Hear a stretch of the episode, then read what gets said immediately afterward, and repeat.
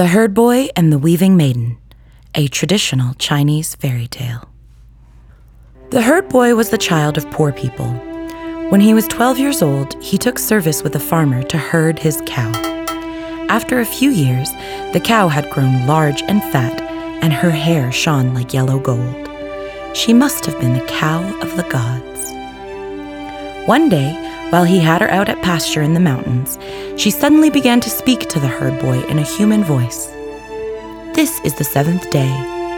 Now the white jade ruler has nine daughters, who bathe this day in the sea of heaven. The seventh daughter is beautiful and wise beyond all measure. She spins the cloud silk for the king and queen of heaven and presides over the weaving which maidens do on earth.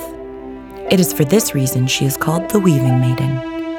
And if you go and take away her clothes while she bathes, you may become her husband and gain immortality. But she is up in heaven, said the herd boy.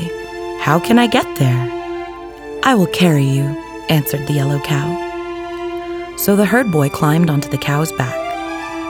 In a moment, clouds began to stream out of her hooves, and she rose into the air. About his ears there was a whistling like the sound of the wind, and they flew along as swiftly as lightning. Suddenly the cow stopped. Now we are here, she said. Then round about him the herd boy saw forests of chrysoprase and trees of jade. The grass was of jasper and the flowers of coral. In the midst of all this splendor lay a great four square sea, covering some 500 acres. Its green waves rose and fell, and fishes with golden scales went swimming about in it. In addition, there were countless magic birds who winged above it and sang. Even in the distance, the herd boy could see the nine maidens in the water. They had all laid down their clothes on the shore. Take the red clothes quickly, said the cow, and hide away with them in the forest. And though she will ask you for them ever so sweetly, do not give them back to her until she has promised to become your wife. Then the herd boy hastily got down from the cow's back, seized the red clothes, and ran away. At the same moment, the nine maidens noticed him and were very frightened. Oh, youth, where do you come from that you dare to take our clothes? They cried. Put them down again quickly. But the herd boy did not let what they said trouble him. He crouched down behind one of the jade trees. Then eight of the maidens hastily came ashore and put on their clothes. Our seventh sister, they said, whom heaven has destined to be yours, has come to you. We will leave her alone with you. The weaving maiden was still crouching in the water. But the herd boy stood before her and laughed. If you will promise to be my wife, he said, then I will give you your clothes. But this did not suit the weaving maiden. I am a daughter of the ruler of the gods, she said, and may not marry without his command. Give back my clothes to me quickly, or else my father will punish you. Then the yellow cow said, You have been destined for each other by fate, and I will be glad to arrange your marriage. And your father, the ruler of the gods, will make no objection. Of that I am sure. The weaving maiden replied, You are an unreasonable animal. How could you arrange our marriage? The cow said, Do you see that old willow tree there on the shore? Just give it a try.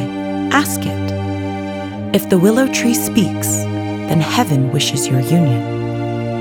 And so the weaving maiden asked the willow. The willow replied in a human voice This is the seventh day, the herd boy his court to the weaver doth pay.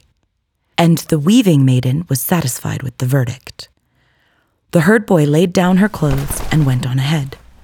The weaving maiden drew them on and followed him, and thus they became man and wife. But after seven days, she had to leave. The ruler of heaven has ordered me to look after my weaving, she said. If I delay too long, I fear that he will punish me. Yet, although we have to part now, we will meet again in spite of it. With those words, she went away. The herd boy ran after her, but when he was very close, she took one of the long needles from her hair and drew a line with it right across the sky and this line turned into the Silver River. And thus, they now stand separated by the river, and watch for one another. And since that time, they meet once a year on the eve of the seventh day. When that time comes, then all the crows in the world of men come flying and form a bridge over which the weaving maiden crosses the Silver River. And on that day, you will not see a single crow in the trees from morning to night, no doubt because of the reasons I have mentioned. And besides, a fine rain often falls on the evening of the seventh day. Then the women and old grandmothers say to one another, These are the tears which the herd boy and the weaving maiden shed at parting. For this reason, the seventh day is a rain festival. To the west of the Silver River, better known as the Milky Way, is the constellation of the Weaving Maiden, consisting of three stars. And directly in front of it are three other stars in the form of a triangle. It is said that once the herd boy was angry because the weaving maiden had not wished to cross the Silver River, and he had thrown his yoke at her, which fell down just in front of her feet. East of the Silver River is the herd boy's constellation, consisting of six stars.